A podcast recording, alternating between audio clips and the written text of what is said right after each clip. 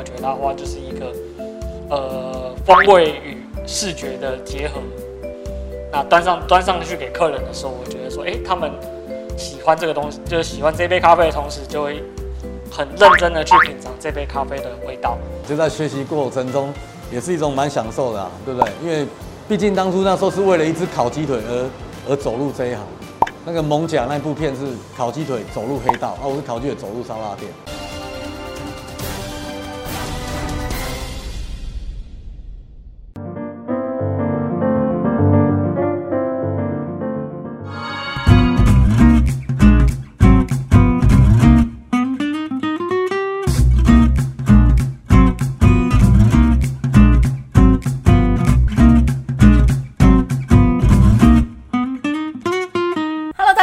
欢迎收看《好房话题现场》，我是肖一芬。今天的节目，我们要带大家前进新北市的土城重化区。土城重划区位在旧市区旁，是目前土城房市最热门的地段。而造成热门话题的原因，不外乎就是因为它地理位置的优越，位在捷运板南线和捷运万大线旁。日月光商场和土城医院的进驻，也让区域内的生活机能更加的全面，可以说是应有尽有。在这里的生活有哪些后康呢？快跟着我，还有特派员的脚步，一起进入今天的节目吧！Go！喜欢港式餐点的观众朋友，绝对不能错过这家 CP 值超高的红利烧腊哦。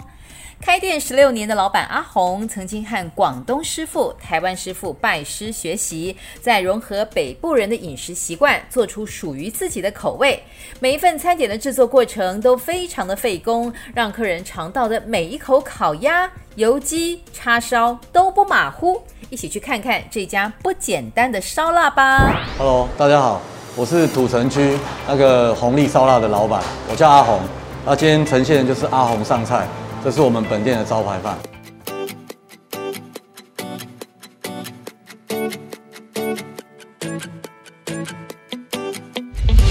开店哦，就是因为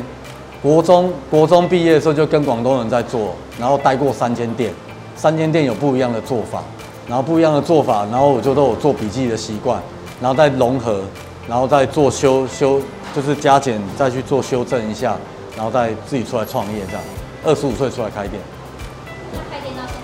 现在已经十六年多了。调整口味的部分，就是因为台湾像南中南部人，他们可能吃的会偏甜，北部人吃的会比较有点咸中带甜，哦，但是港港港式的口味它就很重咸，所以就要做口味的做修正，哦，就是这样。比如说在青葱酱的，呃，可能就是盐跟味的加减方跟糖的加减方，这最主要就是这样。然后就是一些其他香料，其实没有太大太大的一些太大的变化。基本上是这样，就是要掌握北部人的口感。那时候刚国中毕业的时候就不喜欢读书，后来就跟广东人学。广东师傅他的手法毕竟比较即兴，所以跟他们学东西也非常辛苦。就像电视那个鸡同鸭讲一样，那个电视里面你要学东西，就像偷偷摸摸这样，很辛苦。然后他们也不可能教你，然后就是必须你要勤的去巴结师傅啊，然后怎么才有办法学到一点东西，就是这样。然后后来又去跟台湾人做。台湾人的作风，但是没有肉没有办法做那么好吃。但是菜的部分呢，做配色，像这颜色做配色的话，就白了黑的、黄的去做颜色的跳动，做区分是这样。然后就这样做融合，这样那几乎都是骂人的，所以这是不好的、不好的示范。对。对对对对，就是这样啊！就在学习过程中，也是一种蛮享受的啊，对不对？因为毕竟当初那时候是为了一只烤鸡腿而。而走入这一行，那个艋舺那部片是烤鸡腿走入黑道，啊，我是烤鸡腿走入烧腊店。因为烧腊部分，它的最主要精髓就是烧烤的部分，烤鸭、烤叉烧跟香肠。我们没有学到炒的部分，因为它分得很细项，又有针对烧麦的部分，还有炒什么牛那个河粉啊、河粉类的，它是炒的。啊，我们是针对是烧腊部门。招牌就是我们现在呈现这道菜，有蜜汁叉烧、啊玫瑰油鸡跟脆皮烤鸭，还有蜜汁香肠。融合四个四个为主餐，然后又附半个卤蛋，像这样子，我们的内用餐点外带是九十五块，内用是只有九十，因为我们内用优待五块钱，一律优待五块钱，就是少一个纸盒。特别的地方哦，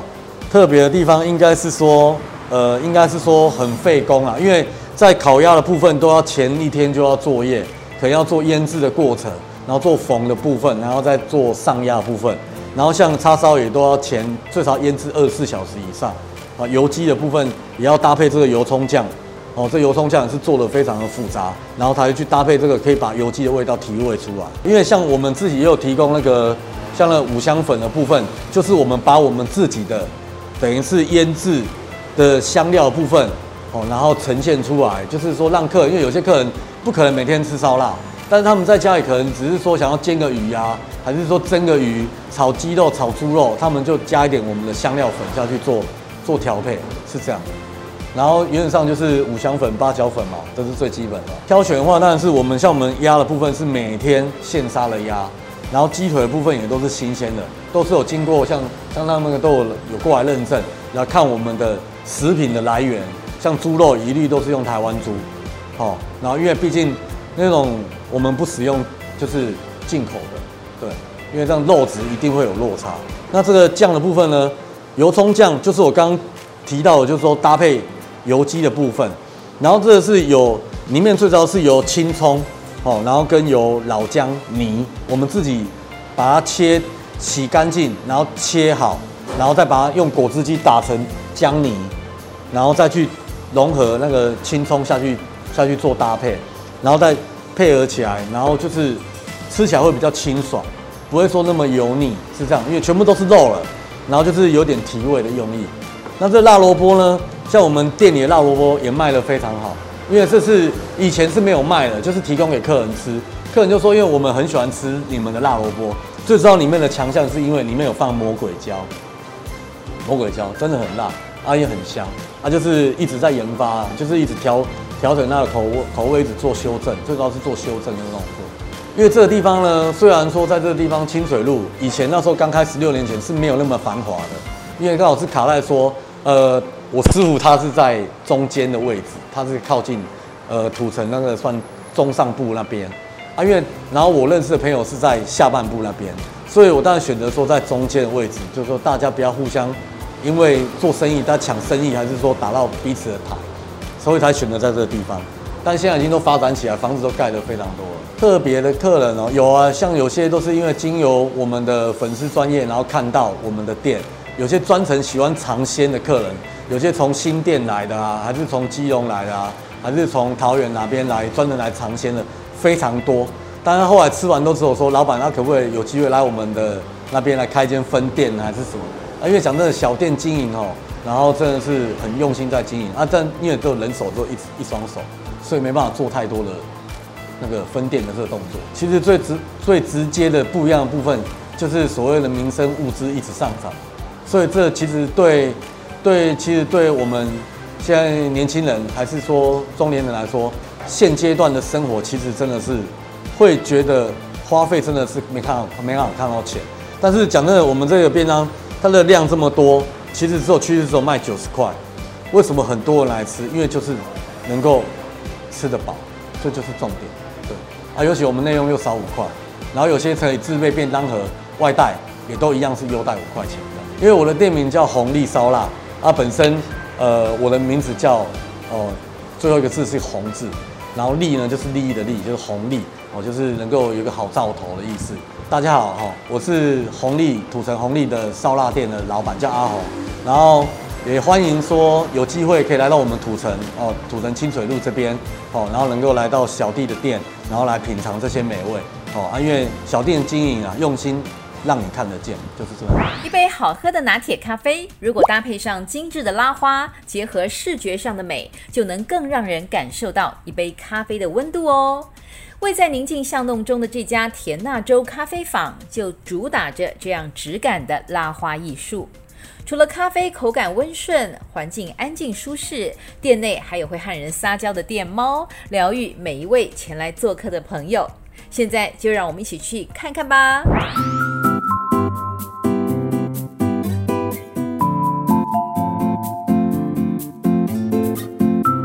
大家好，我是田纳州咖啡坊店长，我叫子毅。呃，因为其实，在开咖啡店之前，我是一个吉他老师。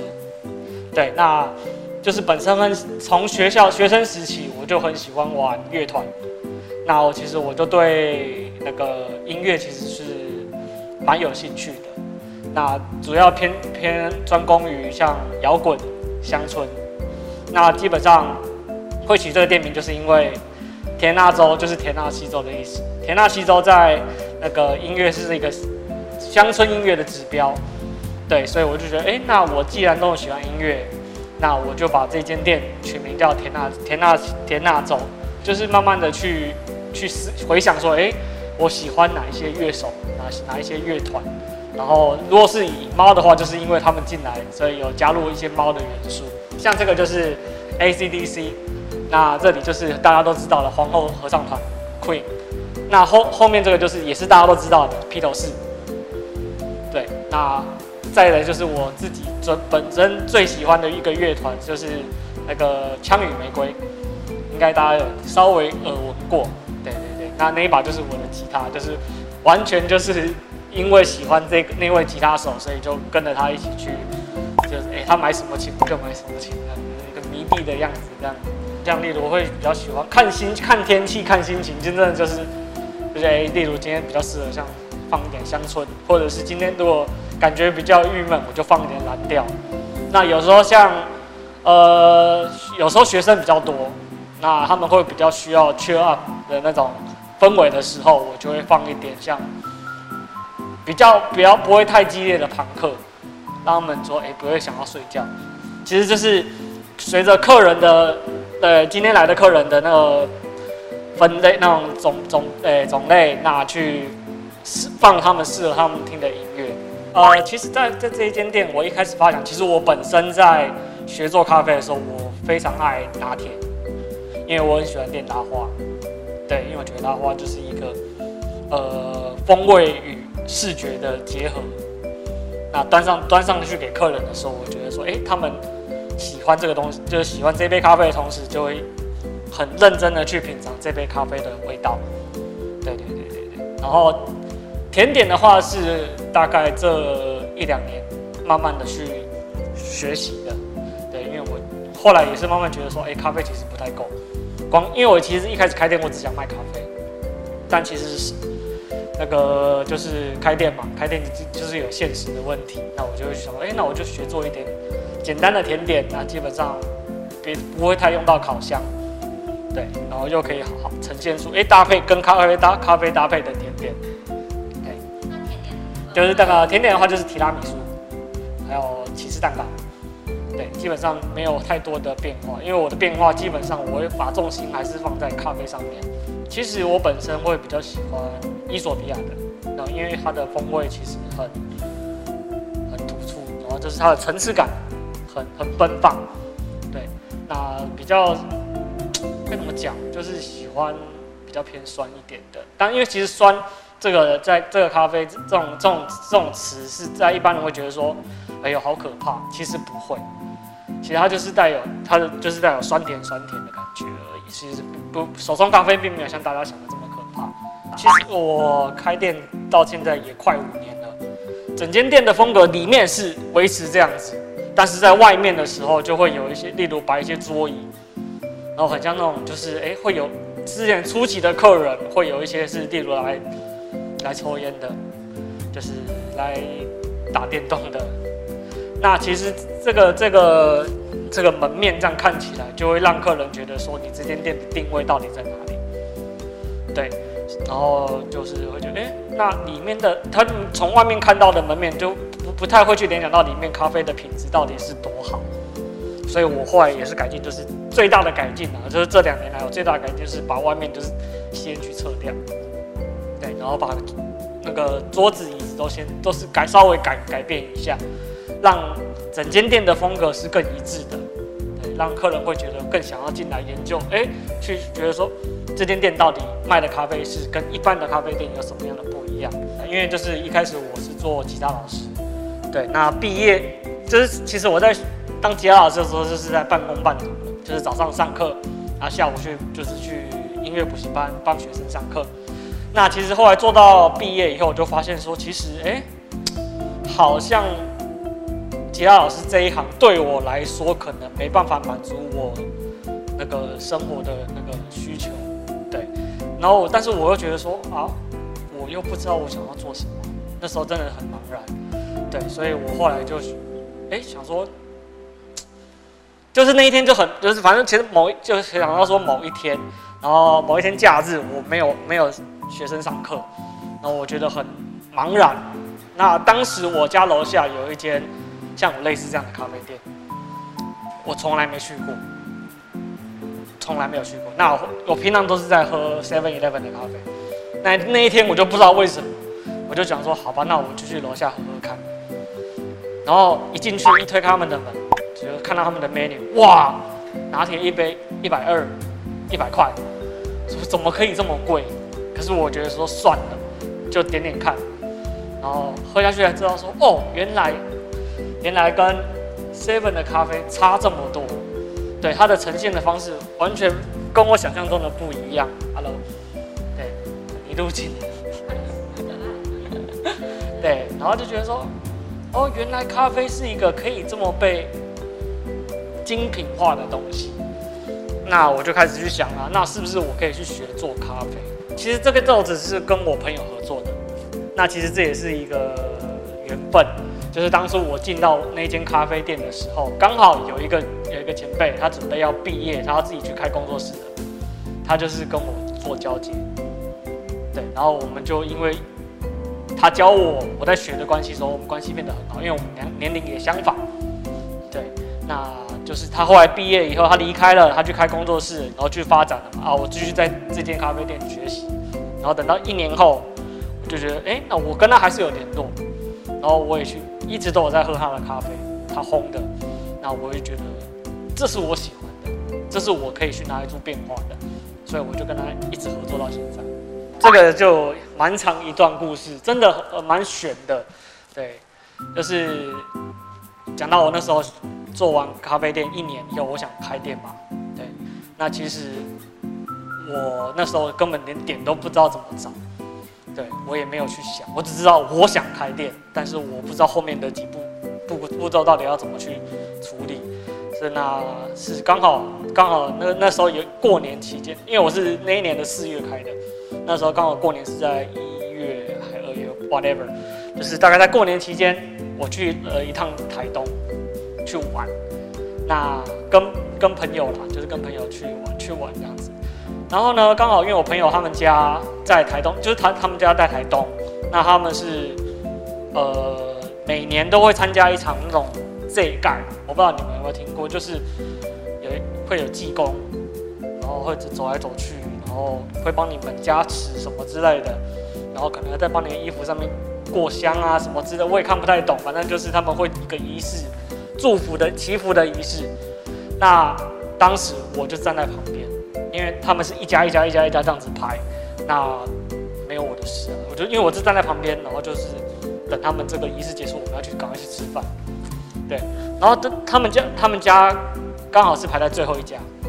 啊刚好济公就当当当当当走完以后，然后那时候我也不知道为什么，我就抬头，然后哦结束了嘛。对，我心里是这样想，然后刚好看到发现济公在看我，他就说他就说哎，给你一个问一个问题，我心里当下就是。哇，空白，因为没有原本没有，这意意料之外的事情。对，然后他我就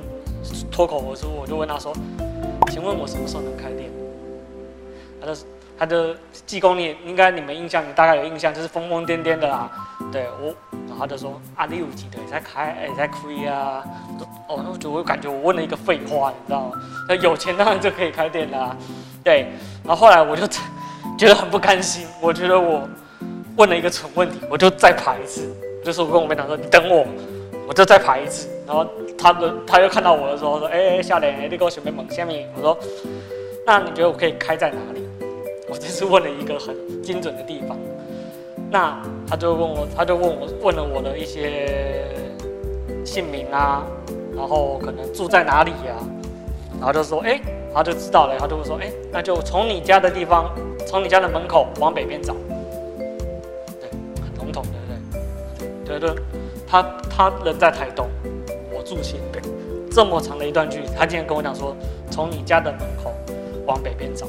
那从这边开始往北边找，大概就是往林浦三峡那个方向。对，我就一直走，一直找，一直找，一直找，找到几家不错的，对，可是都觉得没有很满意，然后我就又很失落，我就觉得说，看他是不是在耍我？对，然后呢，这一间店，这一条街，其实当初是封起来的。我在土城住，我是搬过来的，我住了大概十年左右，我从来没有走过这一条路。对，那一天就是这这几这这几天碰壁以后，我就也是还是就骑车出来晃。哎，突然就看到从我就从学士路这边骑骑，不知道为什么，平常我记记得我骑的时候，它都是那个两个巨马，水泥的巨马挡在挡在一起，不知道为什么那天就是打开的。对，我就这样，哎，我就觉得这这条路是哪里？这样弯进弯进来，骑进来，发现就是有一间店空在这里。对，然后一开始我觉得就还不错，然后就这间店，哎，看附近的旁边的装潢应该差不多，它就是很很空旷的一间店。对，然后等到我就开始跟房东约，约要开他开门让我看的时候，我进来看，就哇，很空，感觉就是一个可以让我发挥的一间。一个一个店面，我就顺便打开了我 那个 app app，指南针的 app，真的在北方，完全是没有去规划，它就突然出现在我在我的这的计划之中。对，然后我就那既然真的是这样，我就选择这间店。大概故事是这样。其实我觉得，嗯。越来越多人进来上班，因为其实对我我我观察来讲，我刚开的时候基本上就是土城，基本上是属于人上班时间是人口出去的一个城市，并没有人进来，所以很没有像现在这么的，还是会有人走。没有呢，我刚开的时候基本上都是空的，对，那基本上就是要一直请朋友介绍朋友这样子，一直来来来来来，才会有印。才会有人有印象。这几年观察，我发现就是人有慢慢进来，因为其实可能很多建案都起来了，或是有很多，对，就就建案起来，可能很多人进驻进来，然后有办公大楼的也慢慢进来了，所以人口有慢慢的变多，就是在上班时间，像这个时间，对对对，那基本上也会有一些 SOHO 族会进来，对，我基本上比较接这边的客群大概都是这样子。谢谢大家，那我是田纳州咖啡坊店长，哎，子毅，那欢迎大家来我们店里喝咖啡，那跟我一起聊聊天。好房话题现场的观众朋友，大家好，今天特派员就来带大家认识新北市土城区。土城属于台北都会区的卫星城市之一。所谓卫星城市，是指大城市边缘的小型城市。有很多在大城市工作的人，会因为地缘相近，选择住在周围的小城市。土城区对于台北市而言，就是这样卫星般的一个存在。就地理位置来说，土城区位于台北盆地的西南角，北边是板桥区，西边隔着大汉溪与树林区相望，东北和中和区相邻，东南方越过丘陵地带就是新店区，南方则是三峡区。土城的产业原本以传统工业为主，在政府推动开发下，产业结构逐渐转型。其中以顶普科技园区最具代表性，吸引厂商进驻运作。土城也因为捷运板南线的进驻与通车，更升级了区域的发展。未来也正规划新建新北三莺线以及台北捷运万大线，将更抬升整体区域的发展性。生活机能方面也是非常完善，重点医疗机构有新北市立土城医院。教育方面，国小、国中、高中都有多元的选择。大专院校方面，还有红国德林科技大学。休闲娱乐方面，土城运动中心包含了溜冰场及攀岩场，还有手信坊创意和果子文化馆，也是著名的观光景点之一。喜欢亲近大自然的观众朋友，千万不能错过土城的好山好水。每年四五月正是桐花盛开的季节，而土城著名的承天禅寺以及人气最高的土城桐花公园，总是吸引大批人潮前来赏花。近年来，土城积极复育萤火虫的计划也相当有成果，傍晚沿着步道也能观赏漂亮的萤火虫。随着交通越来越方便又多元，结合自然、文化与休闲生活，也让土城成为舒适的居住环境，吸引更多人前来居住。没有过往的努力，就不会有现在的成果。土城区甘霖里里长张玉成致力于环境改善。他在任内早期争取到两个自动抽水站，排除里内原本会积水的地方，让里民生活更便利。充满服务热忱的他，除了设立银发族俱乐部之外，更在寒暑假的时候开办孩童的冬夏令营，不只提升了银发族的生活品质和福利，也让孩童们有了更多的课后辅导。一起来看看这里的生活情况吧。大家好，呃，我是土城区甘霖里里长张玉成，在这里向大家请安问好，祝大家平安健康。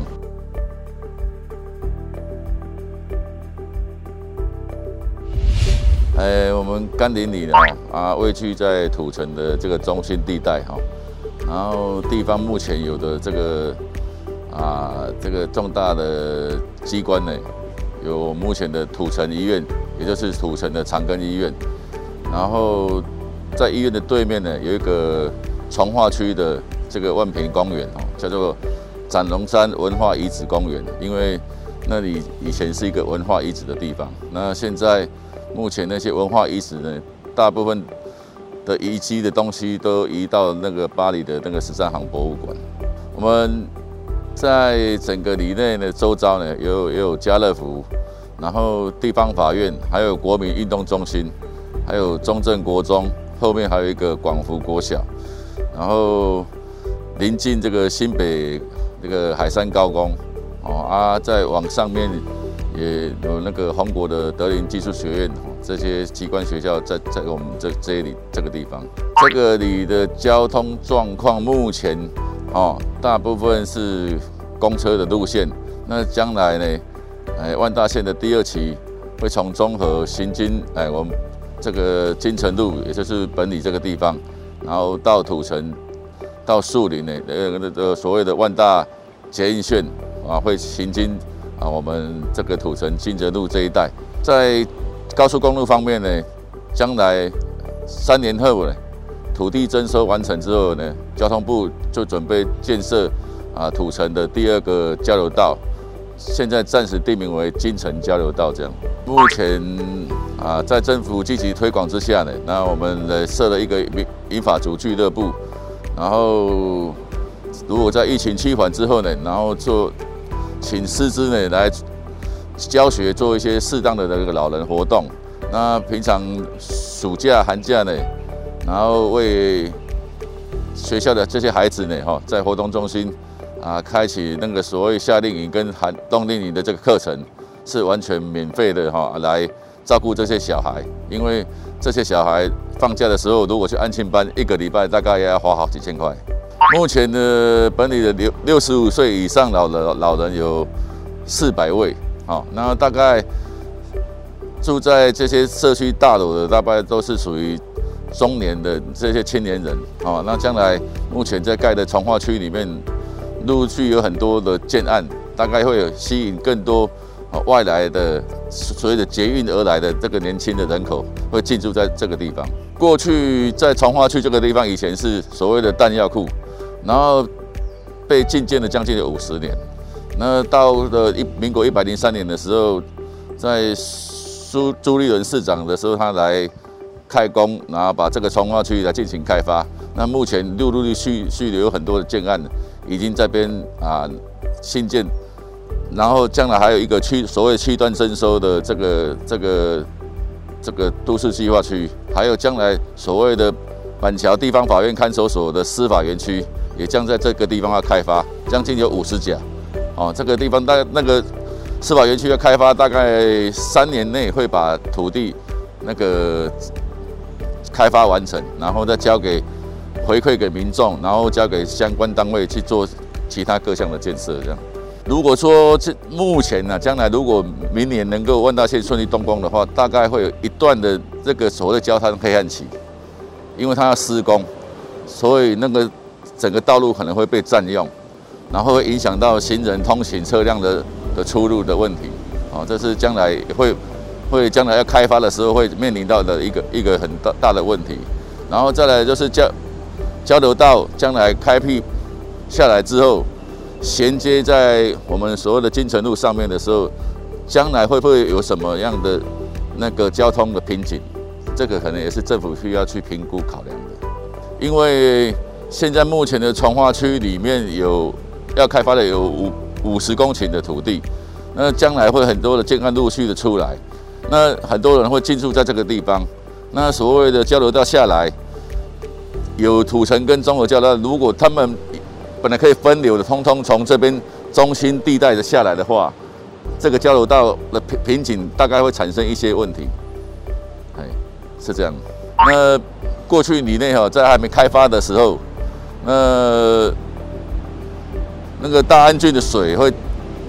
流到这个板桥地方法院这个地方，那个地方会淹水。然后在以前那个苏贞昌县长的时代的时候，就把上游水截断，然后把它排出那个苏洪道那边去了。那那但后来造成上游变成积水，因为一下的水没办法宣泄，因为因为以那些排水沟都是以前的农田水利的灌溉沟，所以很小条。然后它这边截断之后往上推的话，它一直流不出来的话。造成那个低发低洼的地方都已经淹水。后来，在我前几年在任内的时候，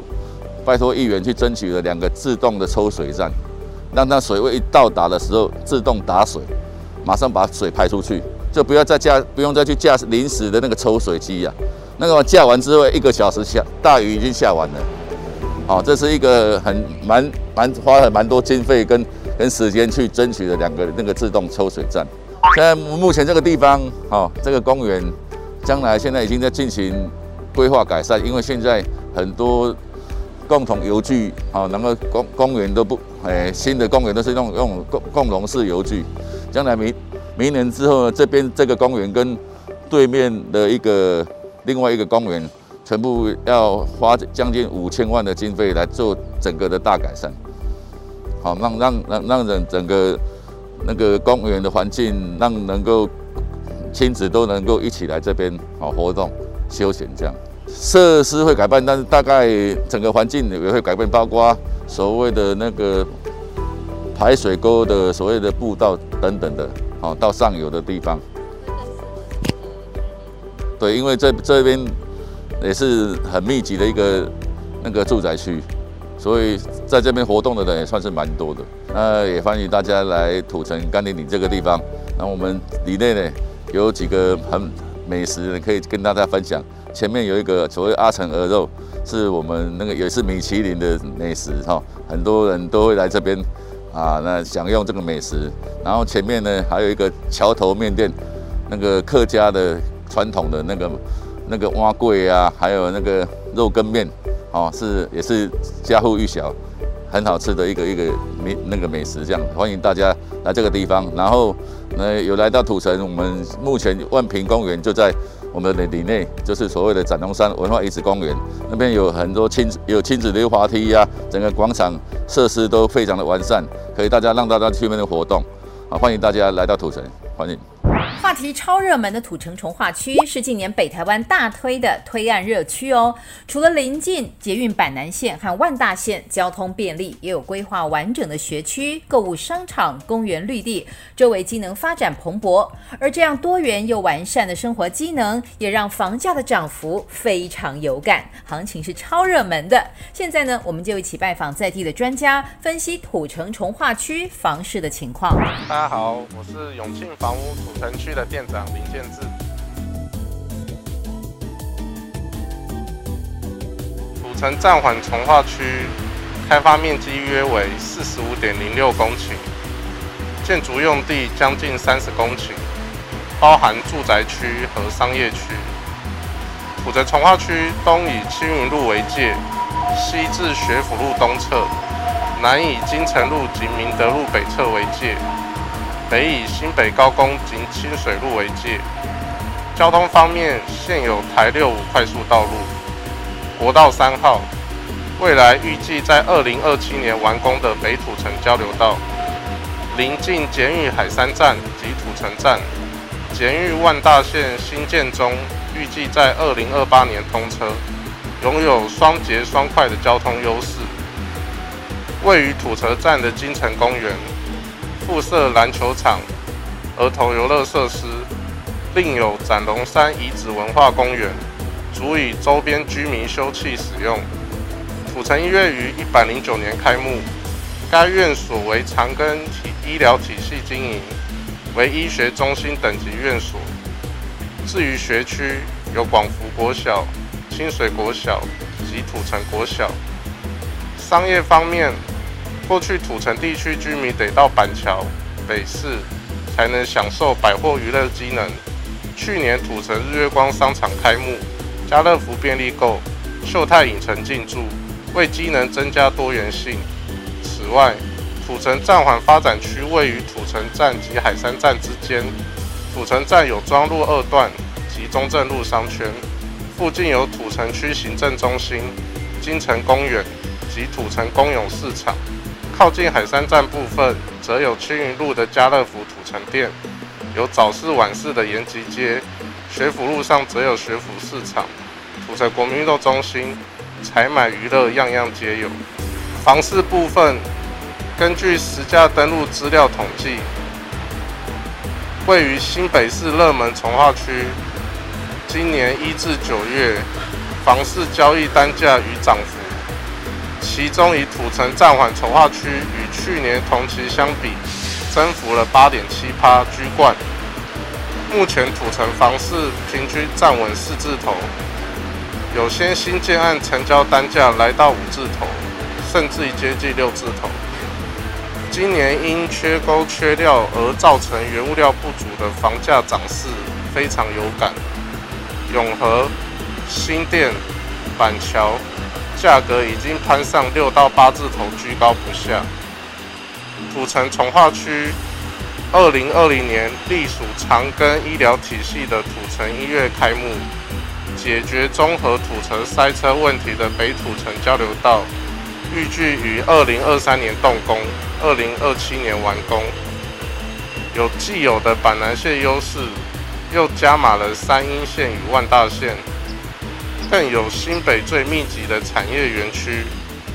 和高科技就业人口自产需求，未来土城涨幅还是非常有潜力的。展龙山遗址文化公园位在新北市土城区金城路二段，土城医院对面，规划为公园，公园各处可见考古遗址的相关解说。另有模拟考古发掘之游戏沙坑。土城医院规划为区域级教学医院，占地约九千两百五十坪，总床数为一千零五十八床，预估每年可提供八十五万门诊人次。土城医院全院采黄金级绿建筑与银级智慧建筑标准。所有的医疗与服务系统也都与林口长庚医院相同的标准建制，以守护土城、树林、三峡、莺歌约一百二十万人口的健康。日月光广场位于新北市土城区的社区型购物中心，规模属于中型购物中心，营业面积约八千坪。商场主力核心店有秀泰影城、家乐福便利购、大创百货及各式主题餐厅。我是土城区永庆房屋店长林建志，谢谢大家。今天我们为您介绍了土城重划区的优质店家和周边发展，透过在地专家对房市最前线的观察，更深入了解区域的优势和发展方向。如果您喜欢这一集的节目，不要忘记按赞、订阅，并且大力分享给亲朋好友哦。我是肖一芬，别忘了星期一晚间九点半，我们好房话题现场见。